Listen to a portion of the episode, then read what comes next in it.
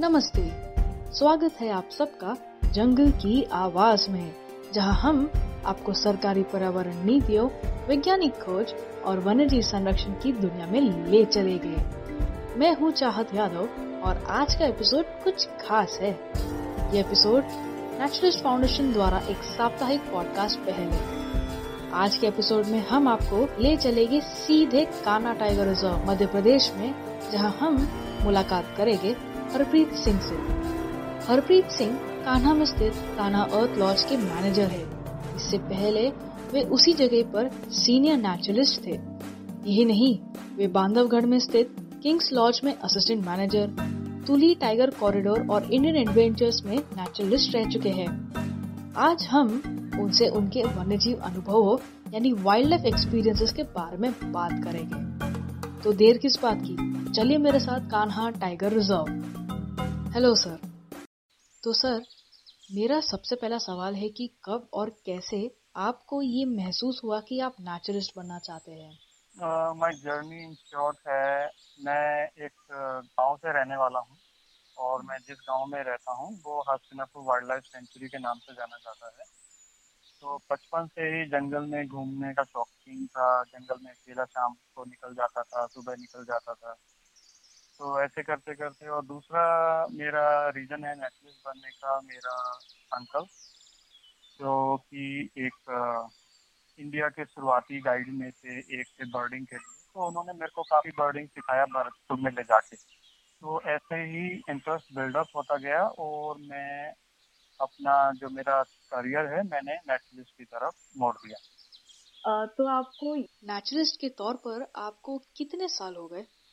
मेरे को नेटफ्लिक्स बने हुए दस साल हो गए हैं। मैंने रणथम्भौर से शुरू किया था। रणथम्भौर से फिर मैं पेंच में आया।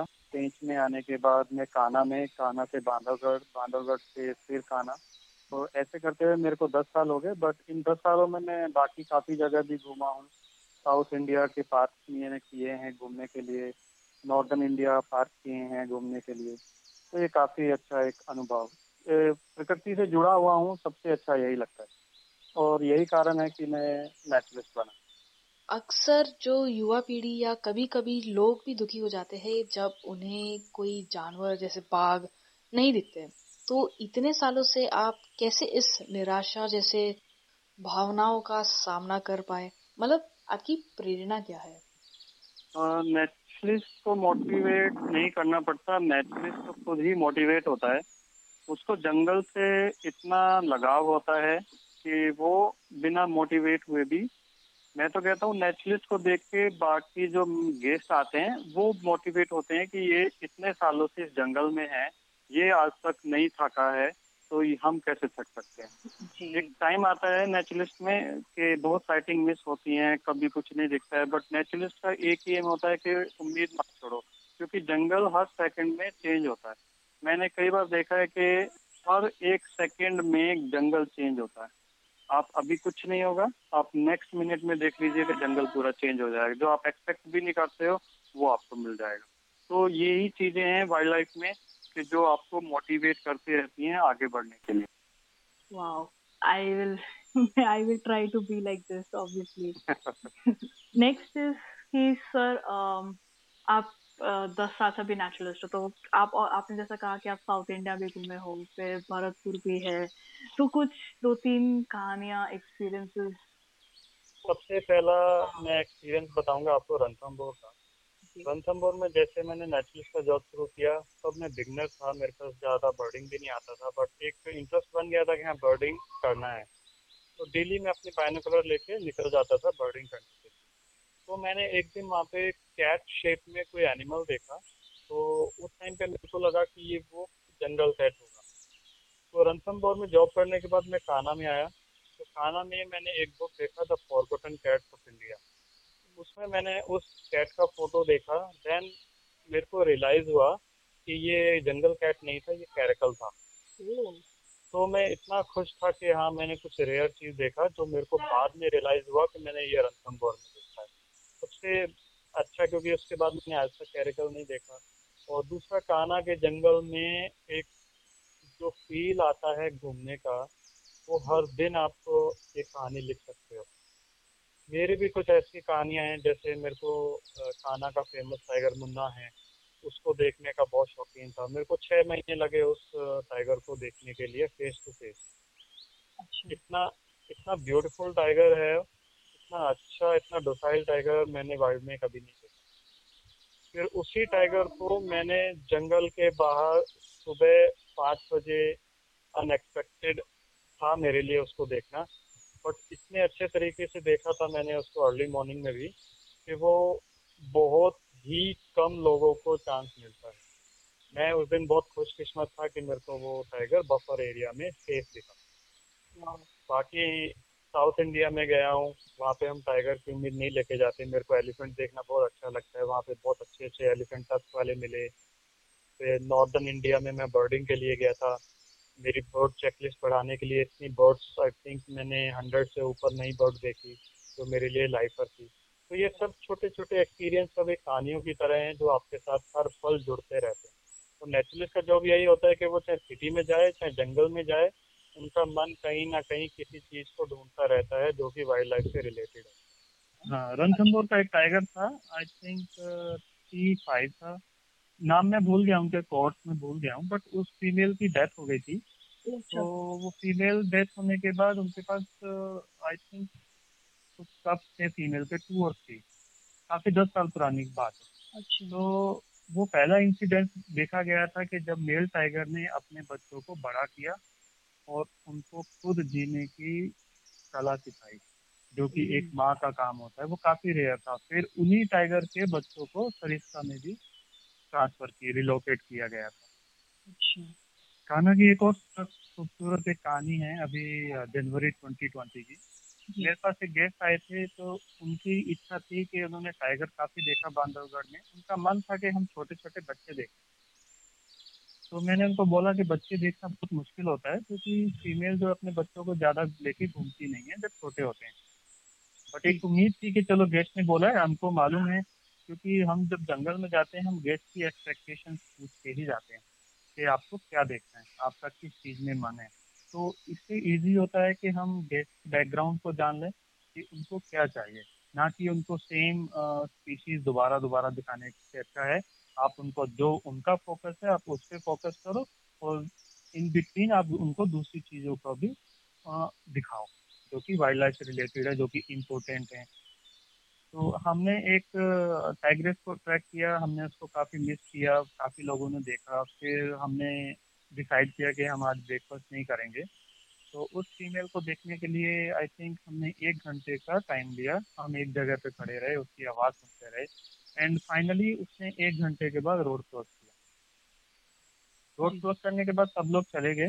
तो उसके बाद हमने सोचा, एक छोटा सा राउंड लेके आते हैं। हो सकता है माँ बच्चों के पास गई है, बच्चों को वापस लेके आए।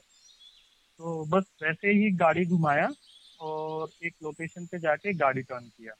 तो जैसे ही गाड़ी टर्न कर रहे थे तो हमने रियलाइज़ किया कि फीमेल अपने बच्चों को वापस बाहर लेके आ रही है रोड की साइड तो उस दिन का दिन मैंने कभी नहीं भूल सकता हूँ, आज भी नहीं भूल सकता हूँ। आज भी वो यादाश्त ताज़ा हो जाती है जब मैं वो वीडियोस देखता हूँ फीमेल के जो अपने चारों, तीनों बच्चों को, चार बच्चे थे, एक बच्चा अंदर नहीं था, अंदर था, बाकी तीन बच्चे माँ के साथ चल रहे थे। तो वो जो एक्सपीरियंस है मेरे लिए और मेरे गेस्ट के लिए, जैसा उन्होंने बोला वैसा उनको मिला, जो कि काफ़ी रेयर होता है, इतना इजीली नहीं होता। और वो फ़र्स्ट साइटिंग की, पार्क की उस फीमेल की बच्चों के साथ वो गेस्ट भी नहीं बोल पाएँगे और मैं भी नहीं बोल पाऊँगा। आप पगडंडी सफारी के साथ काम करते हो। तो और बताइए पगडंडी सफारी के बारे में। पगडंडी सफारी की मैं बात करूँ ये कंपनी आई थी नाइनटी एटी एटीज में। तो पगडंडी का मतलब होता है फुट ट्रेल पहले सबसे पहले पगडंडी सफारीज वॉकिंग सफारीज में एक्सपर्ट थी। अभी भी हैं अभी भी हम लोग वॉकिंग सफारी कराते हैं सतपुड़ा टाइगर रिज़र्व में बफर जोन में। तो ये नाम वहीं से आया, पगडंडी सफारी। और ये सबसे अलग है, थोड़ा अलग करने का सोचते हैं बिकॉज़ हमारा जो एम है, वो है लोकल लोकल कम्युनिटी को हेल्प करना और आगे बढ़ना। इसीलिए हम लोग कुछ ना कुछ कंजर्वेशन पर्पज से करते रहते हैं। किसी स्कूल में टीचर को अपॉइंट किया है कभी कभी स्कूल्स के बच्चों को लॉज में लाके उनको डॉक्यूमेंट्रीज दिखाते हैं, उनको लंच होस्ट करते हैं। उससे उनको मालूम चले कि जो गेस्ट आते हैं उनकी वैल्यू कितना है। जो जंगल है उसी की वजह से आज ये लॉजिस बने हैं और उन लॉजिस की वजह से ही हम अपना फ्यूचर बना सकते हैं।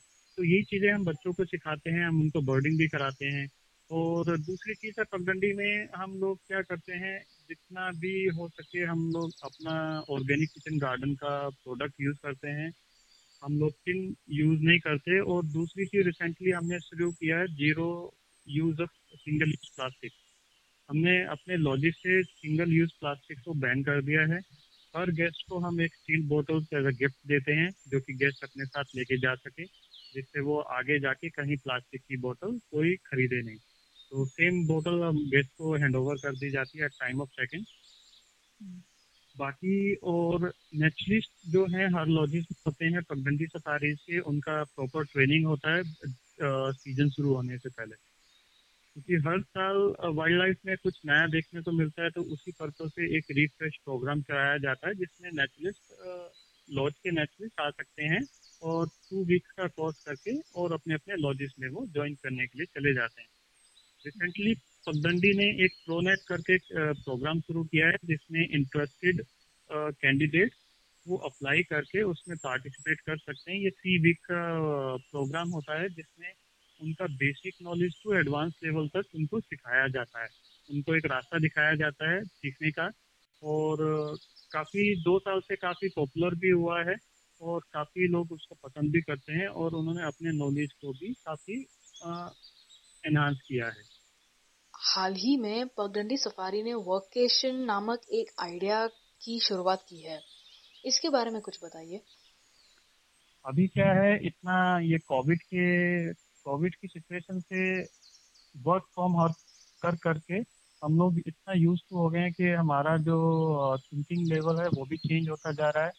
और एक जंगल में आके जो फ्रेश माइंड से एक वर्क को करना फॉर लॉन्ग टाइम ये आपकी इम्यूनिटी पावर को बढ़ाएगा, आपको हैप्पीनेस देगा, आपको रिलैक्सेशन देगा। It will be like meditation programme जिसमें आप काम भी कर सकते हैं अपना एंजॉय भी कर सकते हैं प्रॉपर्टीज़ में क्योंकि पगडंडी की प्रॉपर्टीज़ हैं क्राउड से थोड़ा दूर जहाँ पे आप फील ही नहीं कर पाओगे कि आपके बिना कोई और है तो इसी रीजन से ये प्रोग्राम शुरू किया गया है ये one week two week three weeks के लिए आ, कर सकते हैं ऑब्वियसली बहुत अच्छा इनिशिएटिव है क्योंकि एक ही जगह पे बैठे बैठे सारा काम करना माइंड हाँ. सैचुरेट हो जाता है एक तरीके से yes. आम आदमी या कुछ लोगों को लगता है कि नेचुरिस्ट का काम आसान होता है। तो क्या आप बता सकते हैं कि एक नेचुरिस्ट का दिन आखिर कैसे गुजरता है? एक नेचुरिस्ट का दिन पूरा सरप्राइज़ से भरा होता है। एक जो नॉर्मल रूटीन होता है, वो यही होता है कि अर्ली मॉर्निंग उठना है आपको। आपको रेडी होके आपके गेस्ट से पहले पहुँचना होता है लॉबी एरिया में, जहाँ पे आपको पूरा आपका ब्रेकफास्ट सेटअप होता है, जो कि आपको जंगल के अंदर लेके जाना होता है। टी कॉफ़ी काउंटर होता है। आपको मेक श्योर करना पड़ता है कि सभी चीज़ें सेटल्ड हैं। गेस्ट को पार्क सफारी ले जाने से पहले हम लोगों का ब्रीफिंग होता है कि गेस्ट को कुछ पॉइंट्स बताए जाते हैं। क्योंकि कई बार गेस्ट फ़र्स्ट टाइम आते हैं तो उनको पॉइंट्स का पता नहीं होता है। जैसे लेटर बाहर नहीं फेंकना है आईडी कैरी करना है नॉइज़ नहीं करना है फ्लैश नहीं डालना है एनिमल को टीज नहीं करना है। तो ये चीज़ें हम सब लोग गेस्ट को बताते हैं ब्रीफिंग में at time of early morning तो उसमें गेस्ट को मालूम होता है कि जंगल में हमको ये ये चीज़ें नहीं करनी। और बहुत अच्छा भी है, क्योंकि काफ़ी बार देखा गया है कि काफ़ी टूरिस्ट परेशान हो जाते हैं कि उनको कुछ मालूम ही नहीं होता कि जंगल में उनको क्या करना है। तो इसी पर्पज़ से हम लोग ब्रीफिंग करते हैं। उसके बाद नेचुरलिस्ट सफारी पे जाते हैं। सफारी से फिर आने के बाद नेचुरलिस्ट एक घंटे का, डेढ़ घंटे का रेस्ट भी कर सकता है। उसके बाद उसको फिर आफ्टरनून ड्राइव के लिए रेडी होना पड़ता है, जिसमें फिर वो इवनिंग लेट इवनिंग में आके दोबारा से रेडी होके और दिन हर दिन हम लोग एक प्रेजेंटेशन और एक डॉक्यूमेंट्री प्ले करते हैं लॉन्च एरिया में। तो एक दिन होता है जैसे पार्क के बारे में हम लोग ने बता दिया। बेसिक नॉलेज जो होती है मैमल्स की पार्क की, वो होता है। बटरफ्लाइज का प्रेजेंटेशन है स्नेक अवेयरनेस प्रोग्राम है खाना के ऊपर बनी हुई डॉक्यूमेंट्रीज हैं। हम लोग ये ऑल्टरनेट डे पे करते रहते हैं। उसके बाद फिर अगले दिन नेक्स्ट दिन नेचुरल्स का सेम रूटीन होता है। बहुत लॉन्ग वर्किंग आवर्स है बट आप जब लोग जब नेशनलिस्ट अपनी जॉब को लाइक करते हैं तो इतना लॉन्ग आवर्स का उनको मालूम ही नहीं चलता। है एक्चुअली लव इट वो इतना यूज़ हो जाते हैं कि वो चाहते हैं कि वो हर दिन जंगल जाए। आखिर में आप मुझ जैसे या युवा जो अभी अभी एनवायरनमेंट में आए हैं या फिर वन्य जीव संरक्षण में आए हैं उन्हें आप क्या संदेश देना चाहते हैं? मेरा एडवाइस यही है कि जब मैंने जॉब शुरू किया था, तब मैंने कभी यंग जनरेशन को जंगल में आते हुए नहीं देखा था। जैसे जैसे मैं टाइम स्पेंड किया जंगल में, अभी मैंने लास्ट फाइव ईयर से इतना जंग यंग जनरेशन इतने स्कूल ग्रुप्स जंगल में आते हुए देखे हैं कि मेरे को खुशी होते हैं कि ये फ्यूचर हैं इंडिया वाइल्ड लाइफ के और यही मेरे को मोटिवेट करती है और यही मैं उनको मोटिवेट करता हूँ कि आप लोग फ्यूचर हैं वाइल्ड लाइफ का। आप लोग वाइल्ड लाइफ आएँगे आप लोग वाइल्ड लाइफ को पसंद करोगे इसमें रिसर्च करोगे क्योंकि हर दिन देखने को मिलता है कुछ चीज़ें वाइल्ड लाइफ में नहीं आती हम्म। अगर यंग जनरेशन ही इंटरेस्टेड नहीं होगी जंगल में तो जंगल को बचाना मुश्किल है। तो इसलिए यंग जनरेशन को जंगल में आते हुए देख के बहुत खुशी मिलती है। उनका इंटरेस्ट देख के उनका पैशन देख के बहुत अच्छा लगता है। और डेफिनेटली फ्यूचर में हम लोग पक्का वाइल्ड लाइफ के साथ बहुत अच्छा काम करेंगे। और वाइल्ड लाइफ को बहुत आगे तक लेके जाएँगे। हरप्रीत जी, आपका बहुत बहुत शुक्र है कि आपने अपना कीमती समय हमें दिया। आप सबका भी शुक्रिया। आपने ये एपिसोड मेरे साथ सुना। अगर आपको ये एपिसोड पसंद आए तो हमें लाइक शेयर और सब्सक्राइब ज़रूर करें। यही नहीं, अगर आपको हमारी मेहनत पसंद आई तो हमें पेट्रियन पर भी ज़रूर सपोर्ट करें। तो मिलते हैं अगली बार कुछ नए विषयों के साथ। तब तक के लिए घर पर रहे सुरक्षित रहे। धन्यवाद।